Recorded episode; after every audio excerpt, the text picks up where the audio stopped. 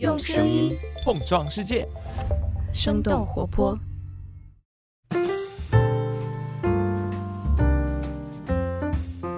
大家好，欢迎收听新一期的《声东击西》，我们一起用对话来发现更大的世界。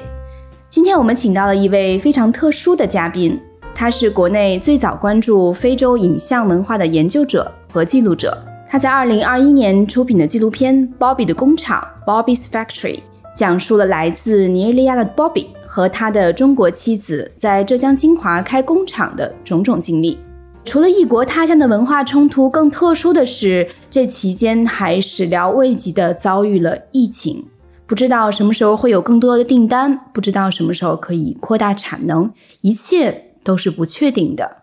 而这部记录中非交往的作品，也被耶鲁大学永久的收藏，并且还在非洲当地向非洲的观众播出。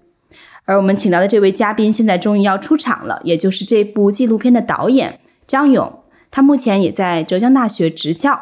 让我们欢迎张勇老师，也请和我们的听众朋友们先打个招呼吧。好的，谢谢主持人，非常高兴有机会跟大家交流。我呢叫张勇，是一名纪录片导演，现在在浙江大学任教。这些年主要从事非洲影视研究与创作，先后拍摄了《我从非洲来》《重走坦赞铁路》《波比的工厂》。目前正在制作《我到非洲去》九零后的中非情缘等纪录片。嗯，非常谢谢张勇老师。也不知道刚才我对这个纪录片的介绍是不是很妥当啊？因为我想最好的方式还是请当事人，请张勇老师跟我们讲一讲这部片子的缘起。可能这个话题稍微大一点啊，因为肯定跟您很多个人经历有关系。就为什么会对非洲文化这样的一个议题，这样一个很宏大的议题吧感兴趣？又为什么？会选择 Bobby 作为你的一个长期关注的主角。我们一拨人，我们就是做生意嘛。我二十多岁就就那个就开始做自己的生意了。我那时候我是签到馆就进货，中文不会说，什么都不懂，那所以我就先去学那个学拼。我和我老婆走了很多不容易的路，很多经历了不少的事情。所以我们还能在一起到今天，真的可以说是天地老天安排的。因为我是博士论文啊，在北京电影学院做的。那个时候，我的很多同学关注欧美电影，那么中国 中国电影好莱坞，呃，然后我呢就想另辟蹊径，我关注的是非洲电影。那么我的美国访学导师呢，他是一名来自尼日利亚的教授，他就给我推荐了很多洛里坞的，就尼日利亚洛莱坞的电影。美国有好莱坞，印度有宝莱坞，然后尼日利亚他用 N 那个开头叫洛莱坞。嗯啊，我们看了之后觉得哇，非洲也有如此多的作品，而且有些质量还不错。那么那一刻，我也开始慢慢的对非洲电影产生了兴趣。嗯，那是哪一年？啊，那是二零一三年。嗯嗯，也将近十年以前了。对，将近十年以前。然后一四一五年，我开始不断的去挖掘非洲电影，主要是非洲本土电影。然后开始走进非洲，第一次呢去到南非，二零一四年去南非，跟一个南非导演做副导演，他在拍《华人在南非》，讲述中国人在南非的故事。那么，二零一五年我毕业后啊，我就到了金华，那里离义乌很近，有很多的常住的非洲人。那么，我开始自己指导影片，带着学生就做了《我从非洲来》，主要讲述非洲人在义乌的故事。嗯，其中的一个人物呢叫波比，那个时候他在开一个餐馆。我们知道，在义乌有一些阿拉伯餐厅，有非洲餐厅、中东餐厅，对，小联合国的样子。对，那么他开的是尼日利亚餐厅。他那个时候一边做着餐厅，一边呢旁边开着一个化妆品的那个展示厅。他是希望把这个餐厅当做一个他认识更多的非洲老乡、结识更多的非洲朋友和中国商家的一个桥梁，一个公共空间。哦，对，像我们互联网就说这是引流。对对对，然后大概二零一七年、一八年初。啊，他就开始自己开工厂了。嗯，他餐厅他就不做了，因为他自己天天煮饭，他觉得也很累。然后他开始扩大他的生意往来，嗯，自己在浦江哈开了一个工厂。做化妆品，主要销往西非。是他的老家吗？尼日利亚属于西非对。尼日利亚属于西非嗯啊，那么主要销往他的自己的国家嗯啊，以及周边国家。呃，他呢也是一个家族企业，他自己在这边生产，嗯然后他哥哥弟弟在那边，在老家那边帮他销售啊，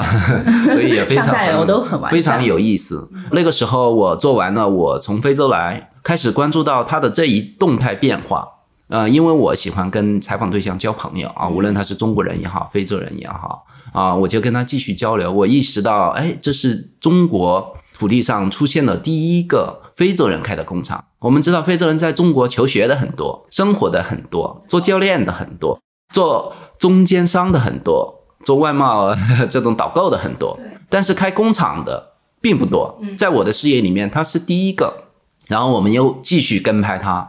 啊，所以纪录片的时间都很长，就是这样。嗯，所以前后有四五年。对，嗯一八年他开工厂的时候，我们开始跟拍他，因为他这个变化从厨师到工厂的这个转折，我们觉得这是一个非常有意思的话题。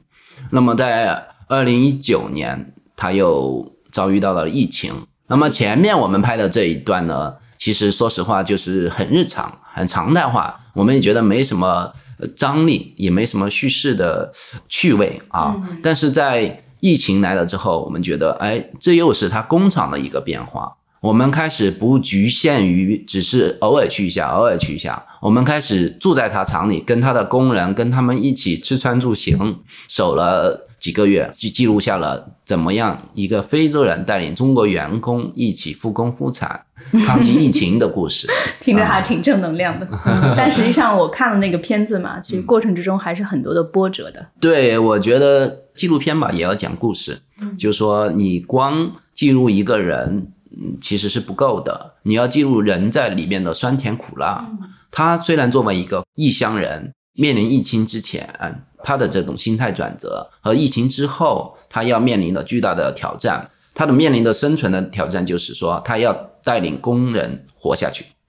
他的家人要靠这个工厂来养活，这是他的最初的动机。本能的，嗯，我觉得这个跟他是非洲人没有关系，我觉得这是任何一个人，包括我们当时中国那些复工复产的小企业家，都是出于这样的目的。对而这一点其实是最打动我的。对，因为疫情当中肯定有各种各样的故事，但正好你长期关注这个群体，他又处于一个特殊的一个历史背景当中。对我们注意到疫情开始在武汉爆发后啊，就是有很多的纪录片，包括主流媒体的各类的，大部分呢都在关注中国人怎么样去抗击疫情啊，怎么去复工复产啊，哈，呃，尤其是刚开始的时候，大量的媒体聚焦在武汉啊，但是我注意到没有多少人去关注外国人在这场战争中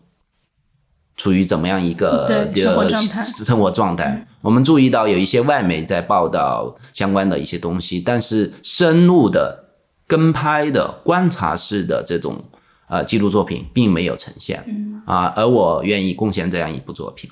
我们是在讲这个独特的这个群体嘛，那这个群体当中也有各种各样的人，就是你印象中就是包庇他是个什么样的人？听众朋友更熟悉的角色，他称他为尼日利亚的呃陈佩斯是吧？啊，对我经常称他为非洲陈佩斯啊，非洲陈佩斯，对，因为他的长相跟陈佩斯我们的喜剧演员非常相似，然后呢，他笑起来又很有喜感，而且波比这个人呢，心态比较乐观，嗯他并不是那种外向特别张扬的人，但是他还是逐具非洲人的这种乐观积极的心态。我从来没有见他是特别悲观的时候。从一五一六我们拍到二零二一啊，这么六七年以来，我没有见他特别悲伤的时刻。唯一二的两次啊，还是有哈，我觉得有幸记录了，就是说，因为有员工要辞职，他跟他夫人发生了一些矛盾，对管理工人在特殊时期怎么样管理工人有一些分歧。我意识到他那一刻真的是所有的压力都像一个男人涌聚的时候，包括家人也不支持他的观念的时候，他真的很悲伤。他用音乐来抒发自己的情绪，那一刻我是还有一点触动的。嗯然后还有一次呢，就是为什么他同意我进入工厂拍摄呢？就是我从非洲来，出来之后啊，我们有一次放映，那么就请到他和一些尼日利亚的朋友啊一起看。现场呢，他就很感动。他看完之后，我们请他发言，突然之间他就开始掉眼泪，就哭了。那一刻我们都很意外，真的很意外。就是你没想到一个四五十岁的男人会突然之间哭起来。他说非常感谢我们这个片子啊，让他想起了他的童年，让他想起他的奶奶。刚开始我们拍《我从非洲来》的时候，他并没有很重视我们。他们以为我们也就像一个普通媒体拍一两次也就走了，或者甚至我可能说的不太妥当，就是找一些噱头嘛，因为就是非洲嘛，觉得好像可能天然有一点话题性什么的嗯，也许他们就就配合一下，对。而且他当时因为自己做厨师，自己管理商店，还挺忙的。嗯，就是大概那个时候，我们不能像《舌尖上的中国》那样一遍一遍去拍，只能大概的呃拍完那些我们想要的一些素材和主要是一些跟拍啊，之后就完了。然后他看完之后，他觉得很震撼。他没想到，呃，我们这个团队如此用心的讲述他一个外乡人思念家乡的故事，特别是他跟他奶奶的这段情感，始终是他生命里面非常重要的一段情谊。嗯，所以他在现场掉眼泪了。他从此对我非常认同，无数次的当着我的面也好，私下也好，给别人分享我们，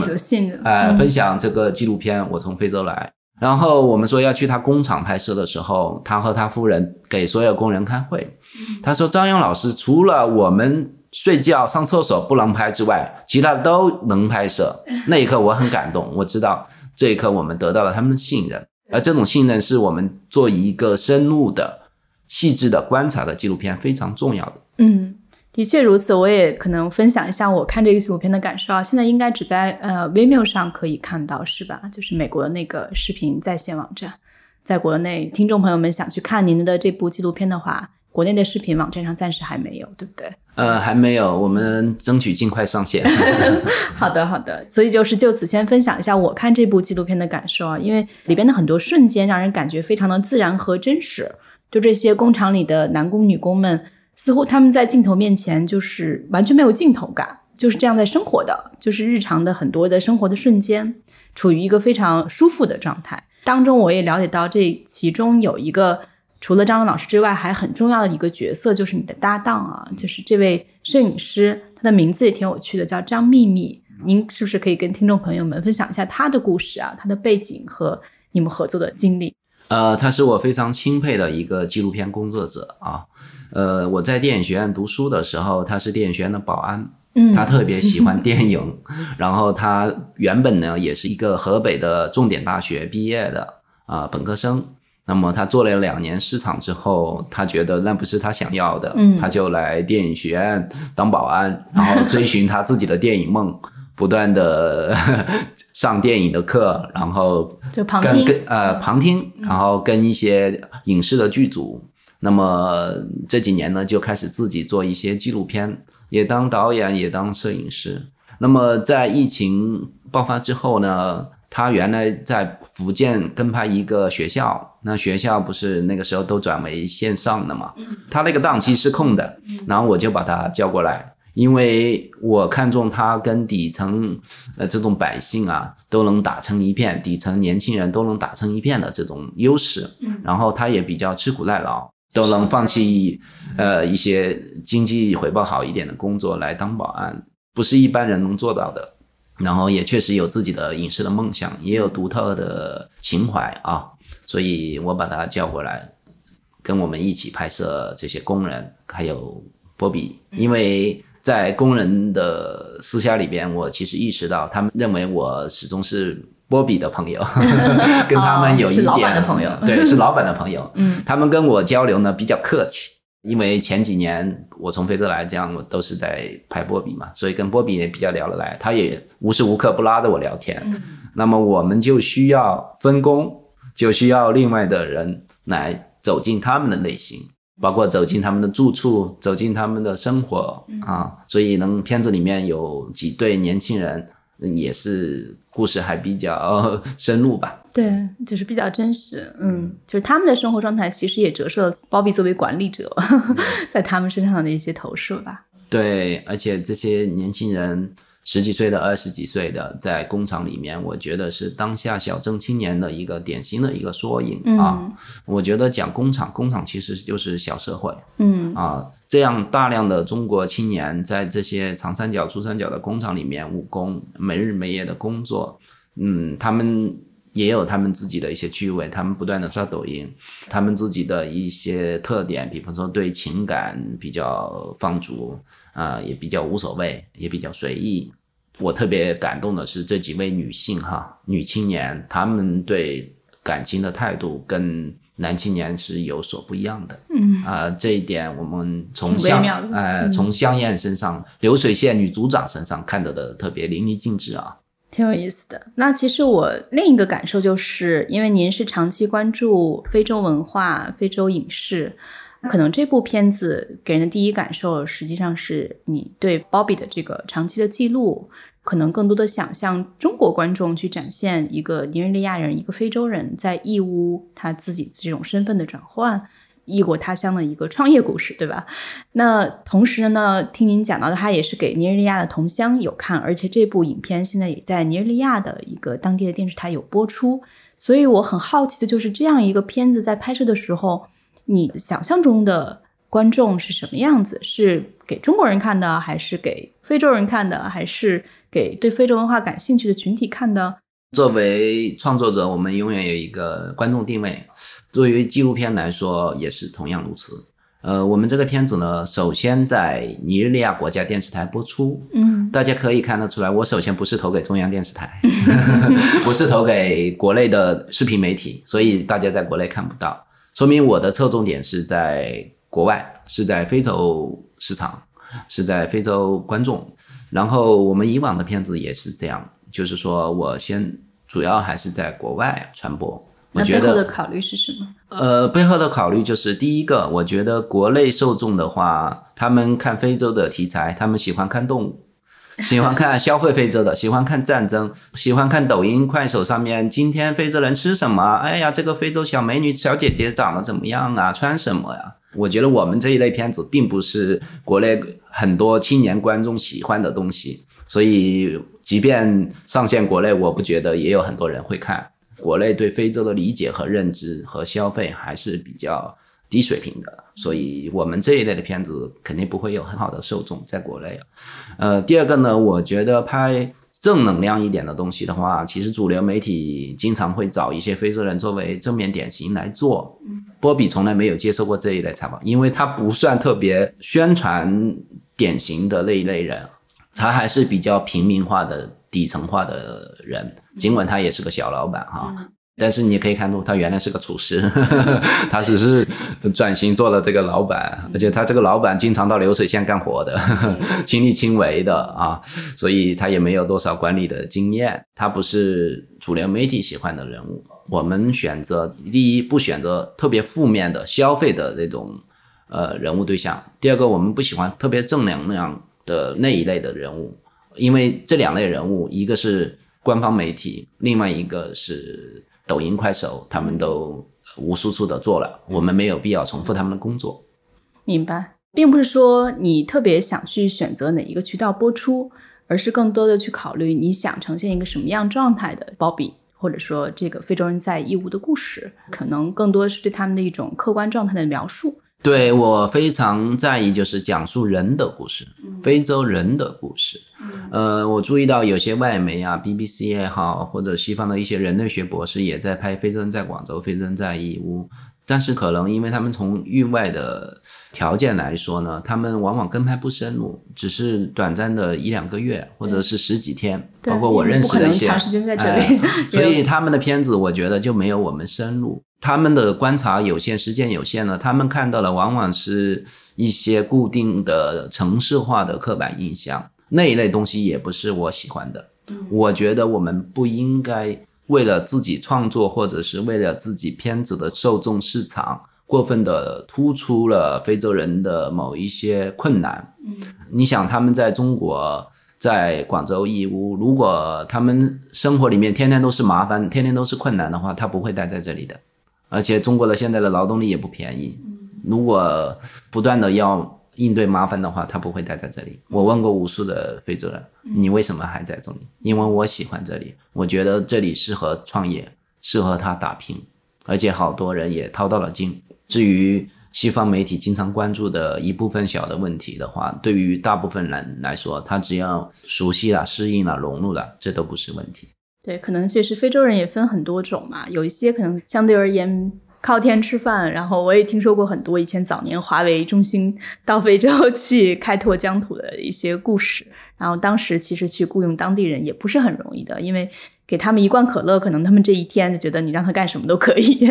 但是听你描述包比这样子，他其实亲力亲为啊，然后在中国创业非常的努力，这样的一个群体，我觉得他既然选择了到中国，应该也是自己去投入很多的。对，这就是我们经常做研究的过程中，经常会提到一个 diversity 多元化。我们应该怎么样看待非洲人？我们怎么样看待非洲人在中国、中国人在非洲、中国人在海外？其实都是有不同的群体，有不同的面相，没有说某一类人、某一个肤色的人都是怎么样的，不是单一化的面向的。所以我们希望波比的故事也能。某种意义上改变中国人啊，非洲观众也好，对于非洲人在中国的某一些个偏见。嗯，我觉得作为大学老师也好，作为纪录片导演也好，我们有这个责任，也有这个诉求，就是改变认知，一定程度的改变认知。对，因为这部片子，我看它结尾的时候，其实还应该停留在二零年左右。所以又差不多两年的时间过去了，我想你们应该还是保持着很多的联络的。包比他现在在干什么？就像你熟悉的其他的一些在义乌的非洲人，他们现在的状态是什么样子？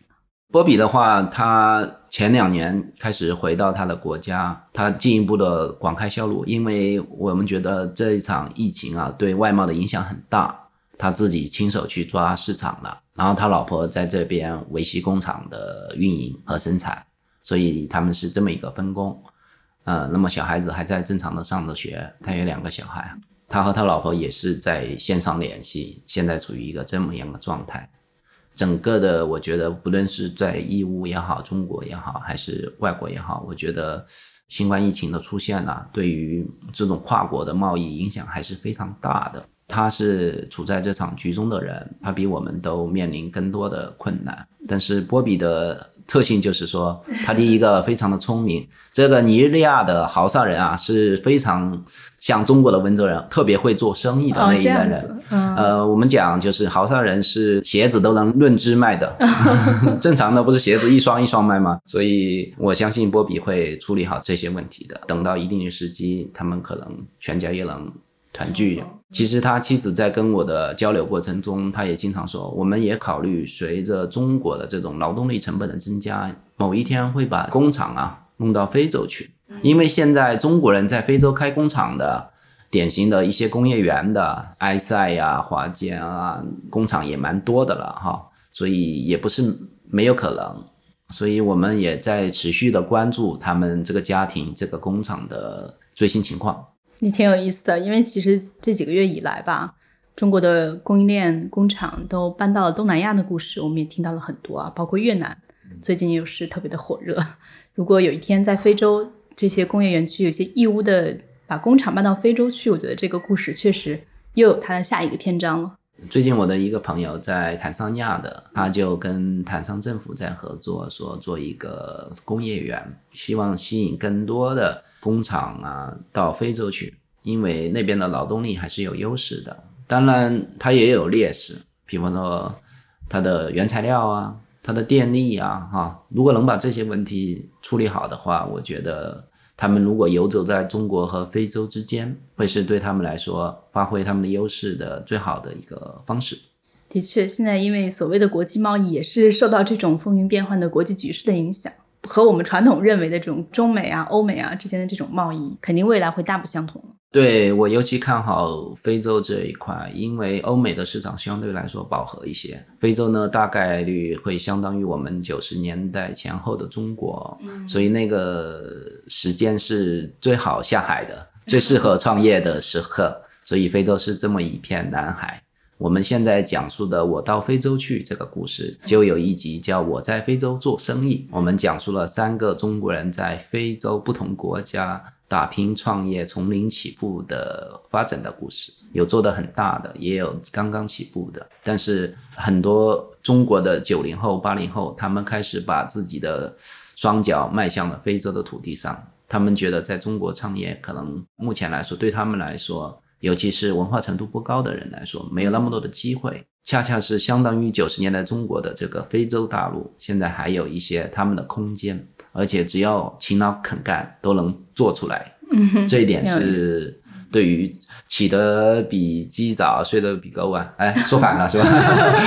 这个起早贪黑的中国人来说，是是我们的优势。其实，在非洲创业，我觉得这二十多年吧，应该陆陆续续都有。或者说，在非洲做生意，应该早期更多是一些大企业，一些可能国有资本，包括到现在帮助非洲搞基建，应该也是非常非常多的。您所讲的这一个创业群体，还是说这些年比较新出现的一个特殊的群体，对吧？其实，在我的理解里边，哈，中国人去非洲有这么几波高潮。第一个是郑和下西洋，嗯嗯，郑和下西洋的话，他。去了至少有两次，他是到了了东非沿岸，所以至今在肯尼亚有一个拉木岛，那里面住的人啊，就说长得又像非洲人又像中国人啊，呃，那么第二波呢，其实是坦赞铁路，新中国的第一大援外工程就是坦赞铁路，当时我们处于六十年代末七十年代初的这个情况哈，先后派遣了五万个。中国工人去非洲修建这条铁路，在坦桑尼亚和赞比亚这个国家，所以这就是我第二部片子《重走坦赞铁路》的故事，尤其是新中国以来哈去非洲的一大高潮。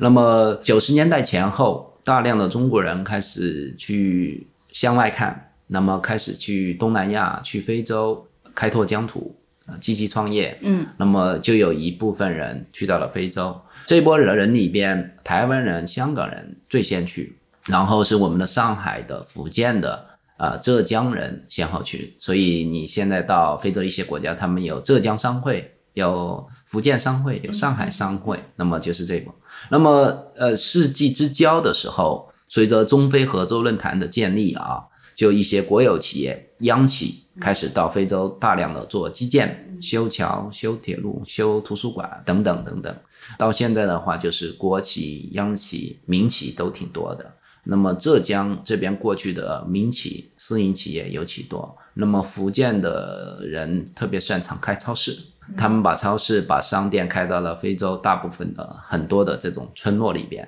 我觉得民企和这些店主啊，是深入非洲、耕耘非洲这片大地的最典型的人。嗯，所以他们其实已经形成了一种现象。对，据统计就是说有将近两百万中国人现在在非洲，所以说我们经常说就己所不欲，勿施于人哈。其实我们中国人在非洲比非洲人在中国多得多得多，所以我们呃对他们怎么样看待，也决定了他们怎么样看待我们的中国人。嗯，就人口的流动是一种新的文化交流。全球化时代，我觉得就是去疆域、跨地域的叙事，就是。我们的国足的这种概念，疆域的概念，不再是以往一样。农耕时代特别注重你是哪里来，你是哪个部族，你是哪个种族的。中国人现在也很喜欢问你是哪里人。灵魂是社会，你从哪里来，你到哪里去。那其实确实是您一直是围绕着非洲和中国这种跨文化交流在工作啊。从我从非洲来，然后到我到非洲去，就这样，它其实还是存在一种视角的转换。对你来讲，这个当中最大的改变是什么？我觉得我在逆向的讲故事，一方面讲他们在这边的故事，一方面讲我们的中国人在非洲的故事。这样的话，有利于我建立一种怎么样的视角？我一直在讲，我们到底应该怎么样看待中非人民的交流、中非文化的交流？而这种双向的，特别是逆向的时候，我更能理解。就是我刚才说的“己所不欲，勿施于人”。另外，我。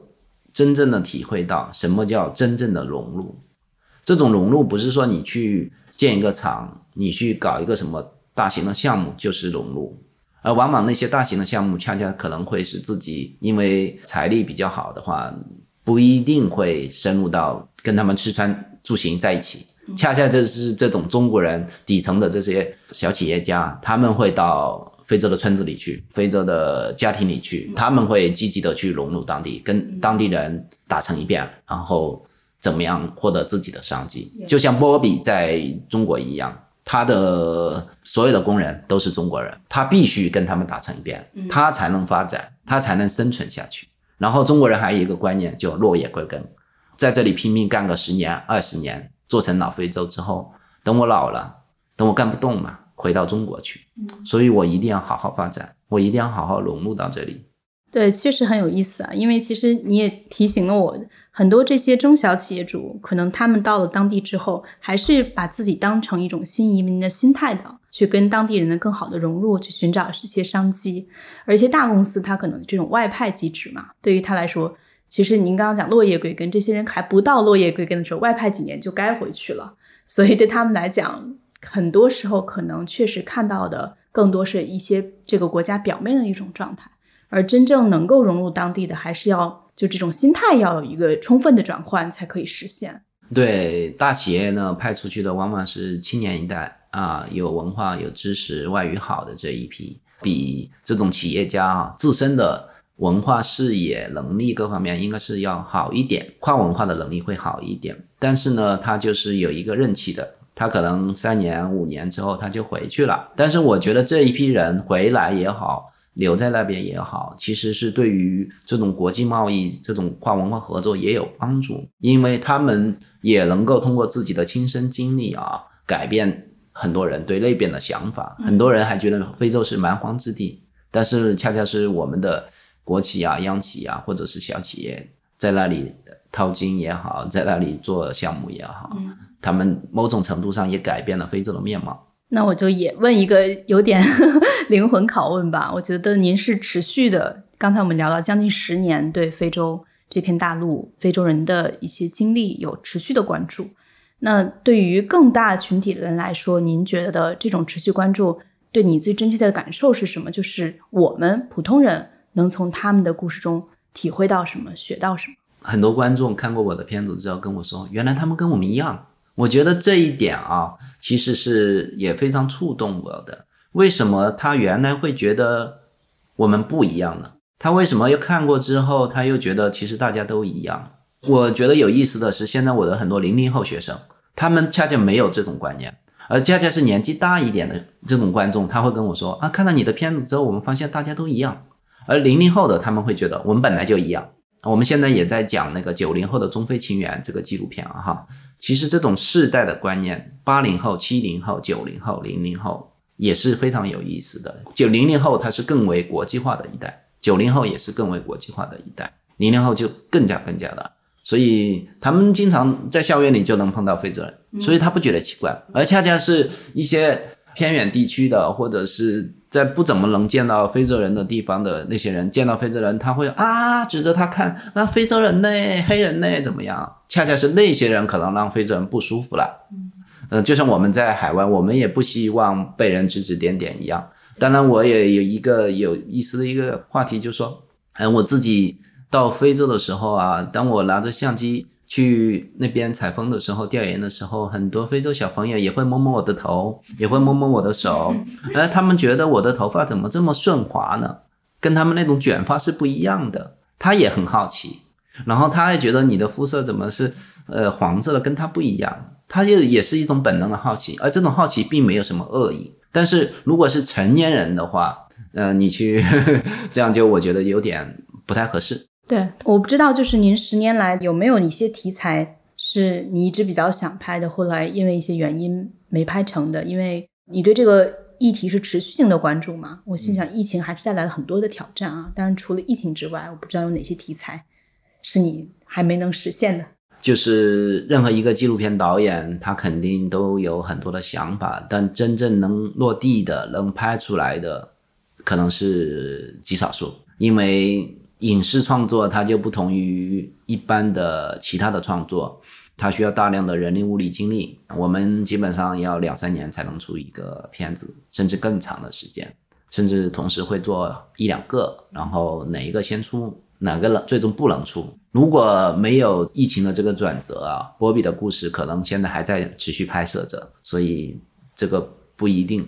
那么对于我个人的创作轨迹里面，我觉得我一直想做的其实是郑和下西洋他们留下的在当地的那些瓷器后裔，他们的生存状态是怎么样的，脉络是怎么样的，是我很感兴趣的。我一直想用一种论文式的电影把它讲述出来，但是。呃，我还没有准备好。我觉得我对非洲的了解也是，虽然小十年，但是依然是不足的。其实我们越了解，越发现非洲它不是一个国家，它是由五十多个国家所组成的，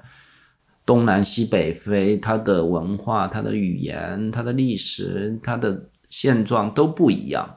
有的非洲国家人均 GDP 比我们还高，有的是世界上最不发达的国家、最穷的国家，所以都不一样。我们只有了解的更多的时候，了解充分的时候，调研充分的时候，我们才去好好的讲述他们的故事。而且我并不是希望能够以量取胜的创作者，影视创作不是我的第一行业，我是一个老师，所以我只是利用我的业余时间在创作，所以我并不求量，或者是求市场，或者是求眼球经济。嗯，那如果比如说这个国门打开以后，你第一个想去的地方是哪里？呃，我希望能去到肯尼亚，我去看一看拉木岛到底是怎么样的。嗯，因为我在看一些关于郑和下西洋的书，但是自己并没有亲身的体会。我虽然去过非洲九个、十个国家，但是还有四十多个国家并没有去过。所以，当你把你的双脚迈向非洲土地的时候，你有实实在在的感受的时候，你才去创作，你才端起你的相机，这样才比较好。就是刚才您讲到的，长得又像肯尼亚人又像中国人的那个独特的群体，是吗？对，其实网上也有一些报道了，还有一个后裔还到了中国来学习中医，现在又回去了。我觉得像他这种人也很有趣。对，因为他们天然就有一种。世纪感都不只仅仅是时代感了，因为是跨越了几个世纪的一个存在。对，而且郑和下西洋，他当时为什么去到东非？他到那里到底做了什么？除了简单的瓷器交换、丝绸交换之后，还有哪一些故事？然后在那个东非海底，还到底有哪些秘密为我们所不知的？我们还应该去打捞什么故事？既是历史的，又是现实的，我觉得非常有趣。也跳跃性的问一个问题啊，包括其实可能我们的很多听众朋友们应该也感兴趣，包括二零二二年还不到一半就有很多的大事发生啊，不止在中国，应该是说，呃，整个世界从战争啊、疫情啊、贸易冲突啊这些看似很大的话题，但是跟每个人的生活好像又息息相关、经久不息的这个疫情吧，让人真的是心情很复杂。那我感兴趣的就是说，您的主要的工作对象还是？就比较遥远的非洲啊，特别疫情一来，就会觉得这个地方任何地方都显得更加遥远一些啊。那会不会有些时候会觉得啊，离现实特别远，再去关注这样的议题？因为每天都有无数的新闻啊、事件啊在发生。其实纪录片就是记录当下，当然也会讲述历史的故事，但是它某种意义上是以现实的视角去考量，因为它是以真实为第一要务的，所以。就是说，我们是很注重于当下和注重身边的和注重自己的感受的。那么，非洲虽然离我们有一万公里左右，但是非洲人并不离我们很远。所以，我们现在在讲那个九零后的中非情缘，其实就在讲在浙江附近啊，非洲人和中国青年深入交流的故事。我觉得非洲人和非洲其实也是两个概念。当然，非洲可能会。某种意义上会影响我们的创作和表达，但是我也找到了一个比较好的办法，就是我可以跟当地呃导演合作，当地摄制团队合作，我们进行一种国际合拍，联合摄制，我们把想法给了他，国内的部分由我们完成，中国人在非洲的部分由他们完成，啊，这样联合设置，恰恰是我觉得能够。形成一种双重的视角，更加多元化的视角，国际化的视角。我觉得这也是我在探索的一种模式。有意思，因为以前可能我了解到的只是很多电影有很多的这种国际合拍呃，可能也许有基于成本的考虑啊，现在就不仅是成本了，也有一些客观条件的约束。对纪录片这种国际合拍，好像应该是还不太多见的。是不太多见，特别是大家对纪录片的理解、对叙事的理解也不太一样。要真正要跟国际导演要合作也不容易。但是我好在是从我从非洲来到坦赞铁路，我们都有外国导演，所以对于我来说，我天天都在处理这些问题，我也愿意跟他们合作，而且他们也能某种意义上补充非洲视角，方便以后在非洲传播。我主张国际题材国际播出，非洲题材非洲播出。所以尼日利亚国家电视台能够给波比的工厂连续播出三周，我觉得对我们就是一种肯定。嗯，再小的国家，小国之君也是君。有些片子你给他，包括我们主流媒体给他的，他不播的。嗯，他要自己去选择，他要自己去选择，而且是他要选择他感兴趣的。其实更多是从他们的视角讲述他们的故事，对，可能这种感受会更好一些。对。完全从他们的视角也不可能，因为我们毕竟是中国人哈。我觉得就是以更加多元的视角来讲述彼此的故事，会能够实现吧。嗯，我还挺感兴趣的，就是您刚刚讲到了这个中非青年的新一代的情缘啊，就是这更年轻一代的中非的故事，能不能跟我们分享一下？就是因为你是不仅是持续关注了十年，也持续关注了不同年龄阶层的非洲人在中国的故事。这个呢，就是因为我在大学里工作，因为我的学生他们都很年轻 啊，他们对非洲的理解认知经常会影响我。我也在思考，就是非洲青年在中国留学也好，毕业后工作也好，他们又在怎么样跟中国人接触？而年轻一代就是说，他们的视角会更加多元、更加包容，所以他们身上会有一些深入合作的。东西在，呃，我认识的采访对象里面，他们有跟非洲青年合作举办非洲美食节，有跟非洲女学生合作开办舞蹈班的故事，教非洲舞，有合作搭档主持新年晚会的故事，有一起做一项公益活动的故事。我觉得这种通过一个小事件、小活动来。发掘来记录他们之间彼此认知，从无到有，从认知到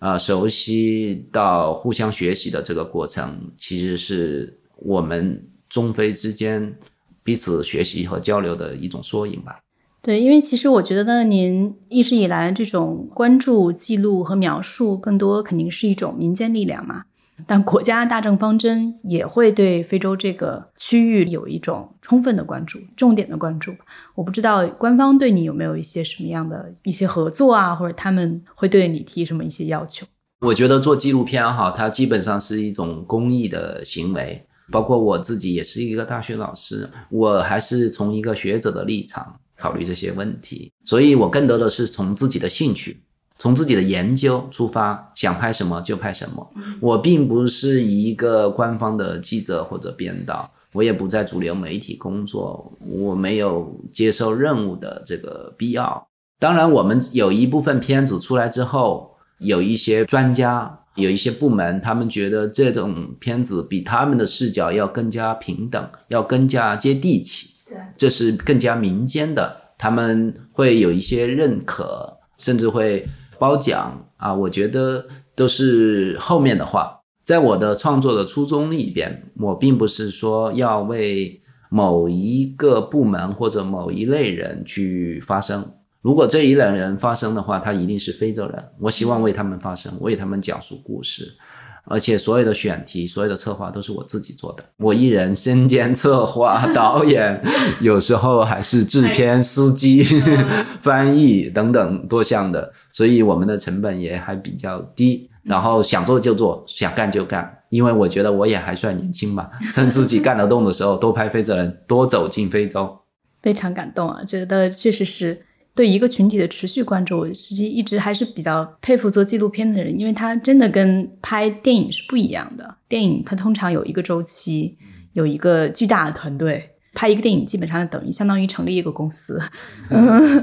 纪录片是非常考验耐心的，对，非常考验耐心。所以你会发现，就是说我们的纪录片和主流媒体拍的中非题材纪录片也不太一样。第一个，我们跟拍时间长。所以为什么国外媒体也能接受我们，并且给我们持续播出啊，甚至给我们一些表扬信啊、感谢信啊，就是呃，我是觉得第一个就是我们跟拍时间长、深入。那么正因为深入呢，就是说我们才更加触摸到了他的真实情感。同样，我们也呈现了一些酸甜苦辣，甚至一部分这种交流碰撞，甚至是智慧的火花。而这些其实是在官方媒体拍摄的非洲题材里面你看不到的。我觉得这是我们片子比较可贵的一个地方。所以我说，为什么是学者的视角？其实我们是更加客观一点。嗯。那特别感谢张勇老师啊，因为其实我们做声东击西这一段时间以来，因为疫情的原因嘛，很少有机会像这样线下聊天啊。其实听众朋友们可能不知道，我们今天其实是坐在一起面对面聊天的，而我们的很多节目其实都是远程录制的啊，所以很珍惜这种面对面线下聊天的感觉啊，觉得更能够感受到在表达中的一些真意，以及张勇老师做这个片子背后有很多的想法想跟大家去分享。特别感谢张云老师做客《声东击西》，谢谢主持人，谢谢这个平台，希望有机会跟更多的朋友交流。嗯，也谢谢大家的收听啊，我们也非常期待这部片子能够有机会尽快的在国内的平台播出啊。虽然我知道这不是张勇老师的初衷，但是能让更多的人有机会看到这样一个独特群体在中国特殊的这个背景之下。他们的经历感受，我心想也会增加大家啊对这个世界的一些了解的视角，嗯，也就是我们声东击西一直所主张的，用对话来发现更大的世界。谢谢大家的收听，我们下期节目再见。